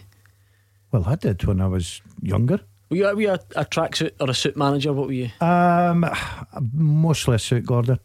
Seriously? Yeah, mostly a suit. But if I lost a couple of games, I would go. You know what, like try to get bring a bit of luck. I No, I, a tra- I don't because that stuff is absolutely mental I- to me. But I, yeah, I would get into a tracksuit, and if I won a few games, I stay in the tracksuit, and then I lost back to the suit. So what? And if you draw tracky bottoms and a oh, shirt and tie, Oh, yeah, just combine yeah, the two. and a pair of brogues, on you go. Happy days. So see, you were that volatile. So you so you win Oh, two in a row. superstitious, unbelievable. That, that that's got that's what? At at no point did you think, well, I'm, I'm chopping and changing every two weeks here, so clearly what Yes. I wear is having no impact whatsoever. No, but it, that wasn't the case. You always thought you'd go on a run. I'll give you a perfect example. Go and ask any of the boys that played with me at Raith Rovers. My warm up, I never kicked a ball. That's laziness. That's not Ah, superstitious. that's fair point. For sake. That's a fair point. To be fair, you were still in the bar down the road. You couldn't. Lots of managers are quite superstitious, aren't they? I mean, I- Unbelievable. I, I remember um, regularly going to the pre- well various press conferences, but at Fir, at Fir Park when, when Stuart McCall was the Motherwell manager, Mm-hmm. and if they were on a run, he would enter the press room by a certain door, depending, and you know if they had. Say for, for whatever reason, say there was photographs being taken and he'd had to come round the long way and through the side door. If they won that weekend, he would do that the- the following week, and that would keep going. And then I'll the bet you game and come every back in the manager, in the, every manager that manages Oh, has not- got not everyone. something. Some people don't believe in I'll- that stuff. No, I'll guarantee you. Nah, I'll no way. guarantee you. Maybe I'll- this is why I'd never make it as a manager because I would not interest Well, myself in I, that I don't think Mark. Had Roger, would either. you? Would that would that be your style? Um, no, I don't necessarily. I'm not, not hugely superstitious, but I did do an interview for the paper at the weekend with young Adam Frizzell who- of uh, out at Dumbarton, plays with Jim Duffy Mm-hmm. at Dumbarton, and he was telling me that one, one of the greatest pressures of this playing Tuesday, Thursday, Saturday is they need to prepare their own food before they go. And he's been trying to prepare different stuff, so he's just not eating the same. But he had pesto pasta with bacon prior to the Thursday Oh. night game against East Fife. That's going to come back on you for the full game. Scored, scored the winning goal. So, what was he making for the Saturday trip to The same. Cove? Fish and There you are. chips. Uh, nah, I'm not having that. I, pesto and bacon. That that that's a that's coming back on you for the full ninety minutes, surely. Well, I thought it certainly did the trick. Maybe that's what put these five defenders off. Um, funnily enough, I, I I noticed a wee. Did you see the wee argument? It was sort of an argument. A wee, a mild Spat. spat, on, on Twitter because Andrew McLean, our reporter, was telling us on Twitter that Montrose play on Thursday night Mhm. and they then kick off against Kelly at 11.45 Saturday morning, which means that is 39 hours between games, which is ridiculous. They're a part-time team as well. Well, 39 hours between games. Bit unfair on Kelly. And someone responded on Twitter to say, "Oh, okay, this is him trying to get his Stato trophy off Roger Hannah." And Roger Hannah, we cat claws out, we catty response. He said that he likes he focuses on real stats, not counting See, hours. see, Andrew's trying too hard. And, Andrew was coming out with golf stats on Sunday night at I the end of the that. Masters. I did, I Yeah. Andrew- What Andrew- thinking? He's, he's, ch- he's just chasing this. Andrew, Andrew is challenging you, Roger. He certainly is. He's came from nowhere. He's coming out with some good stats. AJ has got a what looks like a good list on the teaser, but it's actually a terrible list because none of them are right. But we're looking for 10 players in the English Football League who've scored 10 or more league goals this season and have played in Scotland during their career. AJ's gone Scott Sinclair, Lyndon Dykes, Oh, Martin no. Waghorn, All right. Joe Garner. Were- Were they on your list? Um, Scott Sinclair was, yeah.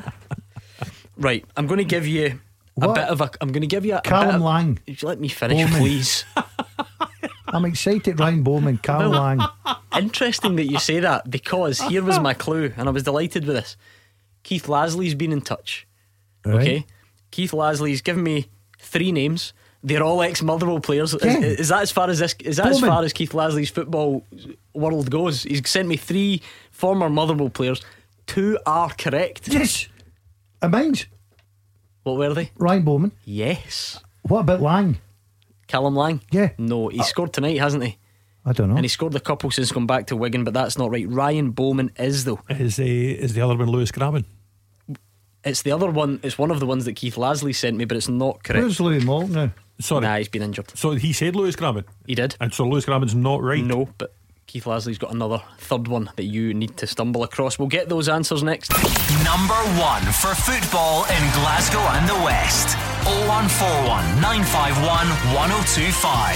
Clyde One Super Scoreboard. Gordon Dalziel and Roger Hannah are here. We're into the final part of tonight's Clyde One Super Scoreboard, but still loads of time for you to get in touch. What a great response to this competi- competition. Is it a competition? Not really.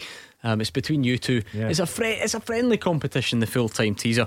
We ask you guys to come up with a certain amount of answers between about half seven and the end of the show, and of course the listeners can join in. And inevitably, they do better than you. Kane, he- um, oh, I just gave away one of the answers I wanted. Oh, to do. K- uh, no, I've had an Alex Ray. I've Hemmings. had an Alex I'll Ray. take him. Oh no, I'm Kane gonna- Hemmings, that's, gonna, that's Roger. going to keep me awake tonight. Oh, that is a nightmare. Token Jester, and his first answer was Kane Hemmings, and I Oh, just well saw done, Kane Token. Hemmings. Is, and uh, ah. is, is, the, is the ex Motherwell one Lucas Jutkiewicz? No, it's not. Oh, So Oh, Roger. I'm delighted with that. Marvin right. Johnson. See, to be honest, I'm going to play this down by saying you needed help. Token Jester sent in a, fa- a fair list, and Kane Hemmings was the first one. Conroy has got a That's couple. had it. That's had Kane Hemmings. I was about to say to you. Oh, were you? Yeah. Oh, that's I had it okay. down, Never yeah. don't feel so bad. Um, I don't believe you. Also, No, uh. Conroy's got a couple. Marky Sparky, he's a great shout, which I don't actually think you'll get. Reg McClinton taking part. Tommy Gunn has gone. Gary Hooper, you thought him as well, didn't you? No, I didn't. What Yeah, about you did, And Pozog just says Roger and the Codger are on form tonight. What about Joe Garner? No, You've said him twice. Joe Garner three times, maybe No. What, what about Andrew Dallas? Oh, Roger. no. No. The referee? Aye, good. Uh, Ryan Hardie? No. What? Eh, what about Conor Washington? Ooh. Crossbar. Ooh, yes. Eleven. Eh, That's a good shout. I'm going to have a stab. Did Martin Waghorn get 10 for Derby? Nope. Has Dyke scored 10? Nope. I already said that. I read out. Did he you? was the wrong answer. I, I For think I'm just getting the What wrong. about I you think I'm getting the wrong answers and Any of. Gareth Ainsworth players from Wycombe? Oh, you're thinking like Ikpeazu Yeah. or Daryl Horgan. I was, yeah, I was thinking Ikpeazu. Don't bother. You're wasting your time. Chris Maguire at Sunderland? Nope, nope, nope. Right, we'll leave it there. You've got one, two, three, four to Six. get. Four to get. We'll see how you get on. Queen's Park one, Annan nil. Simon Murray on 41 minutes. Grant Anderson's equalised for Forfar. You crunched the numbers, Roger. When can Queen's Park win that league? It must be soon, no? Yeah, very soon. Uh, they'll look. They'll just you know powering away from everyone else. I think it's going to be a good contest. A bit like the championship. It's going to be a good contest for the promotion playoff places. Stirling, your family ties are very much involved. uh, Stranraer, who they play tonight, will fancy their chances. You look at Elgin, you look at Edinburgh City. Again, you know, there's probably one too many teams for, for the competition, the, the places they're chasing. So somebody's going to be disappointed. And down at the bottom, could Brechin hang on and get a point? Uh, very, it would be an important one. Um, oh, listen, all, all the all the current and ex pros love getting involved in the teaser. I've just had a, a, a message in from, from Chris Burke and he just says, Me. So I can only assume he's misunderstood the question. he thinks he's one of the answers to the teaser. Chris, I'll, I'll go slowly again, right? They have to have scored 10 league goals in the EFL this season. you ah. currently play for Kilmarnock. it, it was a Cardiff winger. What about Sheyi Ojo? No. Oh, Chris Parker. Honestly, honestly.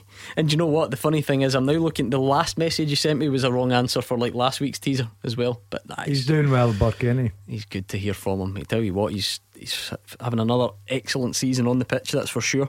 Um, Saw that getting away the night before and staying at a hotel. Oh, he looks Ah, after ah, himself, yeah, that's that's what made my career go so well. slightly different, I would imagine. Preparations, everything, Roger. Um, Milo's wants to throw in a couple to help you out.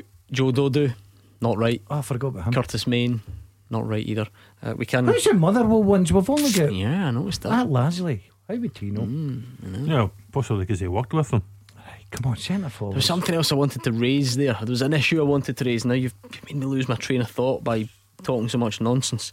What was it again? I will come back to. It must have been really important. It must have been really, really vital uh, that we get to. It was it about the lower leagues? We were talking about Queens Park, sort of running away with League Two, weren't we? Forget it. Let's go back to the phones. Jerry's in Erskine. Hi, Jerry. Hi, good evening, guys. Hello. Um, so I'm just putting the stir fry down, you know. Oh, lovely. Um, right, well, we're talking about uh, Nathan Patterson and, and Welsh earlier on. Now, um, remember, I was on about a month ago and we were talking about the failure of the Celtic um, signings, and um, it was compounded by the fact that there was almost nobody coming through Mm. from uh, from the reserves. Now, I've always said that the, the Scottish media, pundits, ex-players, managers, etc., they praise these youngsters too quickly and too highly. There's a whole raft of of um, examples of that. Now, um, Roger, about an hour and a bit ago, mentioned a couple at Ralston. Now, he was playing against Neymar three and a half years ago. Um, since then, we've had, um, again, great praise for a number of both Celtic and Rangers youngsters and a number of other ones, which are, there's too many to mention, but I'll try and get through as many as possible. Um, we had Barrie McKay, David Bates, Lewis McLeod.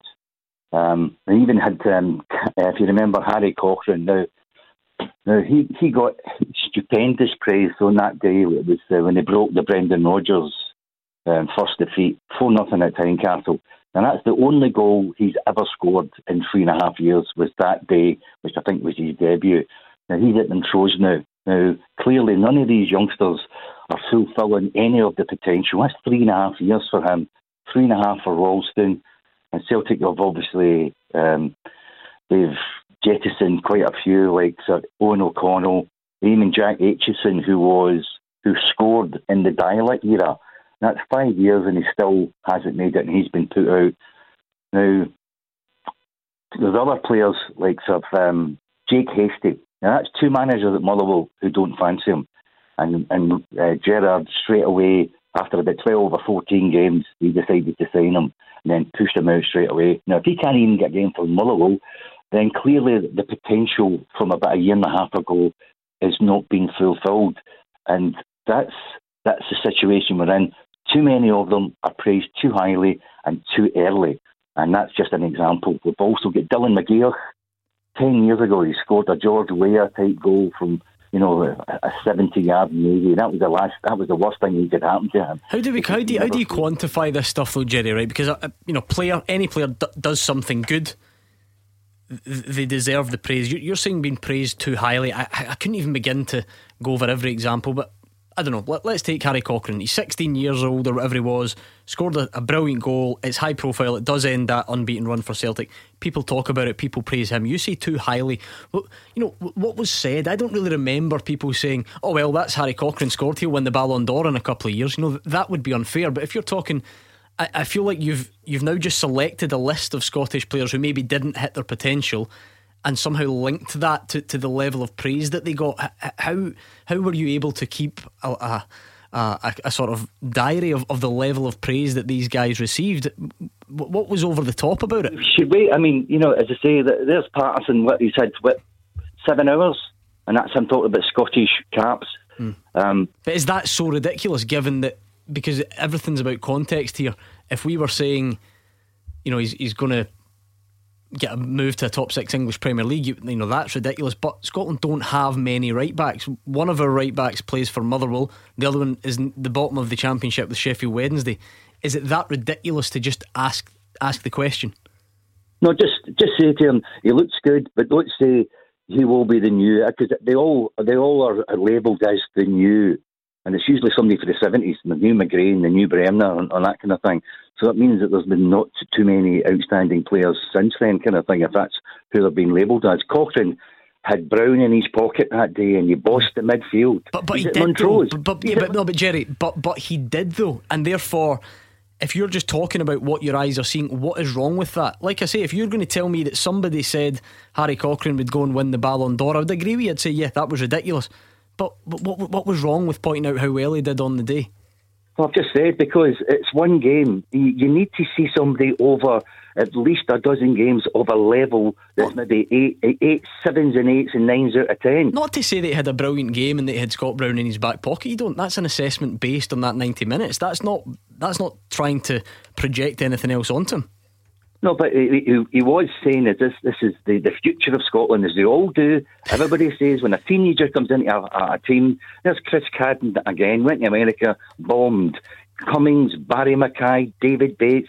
Half of the people listening don't even know where these players are. I find this, I, I, I don't know. I mean, I can't say that these players have all fulfilled their potential, but to just come up with a list, taking in probably the last kind of eight years, Roger, of guys and, and just say that this proves that we overhype people I don't know. We're, we're also accused of, of not giving young players a chance at times. So which is it?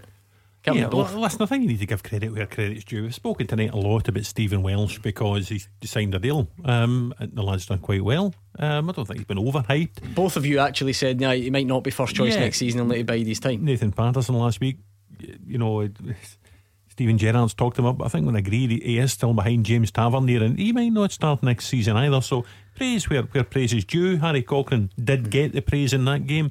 A lot of the young Hearts players, are, are, you know, were praised at the time. Anthony McDonald and others, and they haven't necessarily come through the way Craig Levein or Anne Budge at the time was hoping they would come through. Did people so, say that Harry Cochrane was the future of Scottish football based on that performance? I certainly didn't. I, I don't remember. They Sounds like I think, well I think Hugh Keevins would have said. Ah, he's dramatic though. ah, yeah, that's what uh, I do think we'll need to leave it there, Jerry. It's a good debate though. I'm sure we can have it again um, at some point. Uh, right, you've got work to do in this teaser before we go.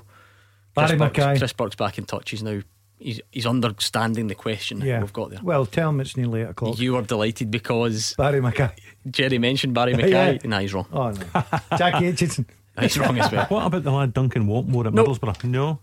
Oh, we've got work to do on this, my Scott, goodness. Scott Fraser Yes, Scott Fraser Burton. Keep going. Go, go, go. Uh, Matt Crooks. Nope. spoke about winning. Oh, he's not getting 10 league goals, never.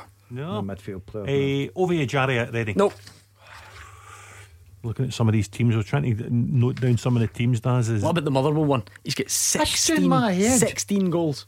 Ex- and why did we let him go? Tell Lasley he's not doing his job right. mm-hmm. um, oh, what about the lad for Ross County, Keillor-Dunn? What a shout that is! I never thought you'd get that one. I must say, Oldham, Davis Keillor-Dunn, brilliant. That's a great shout. Brilliant. The Motherwell one's the easier. One's, oh. Actually scored a D. They eh, also played for Dundee up here. Oh, eh.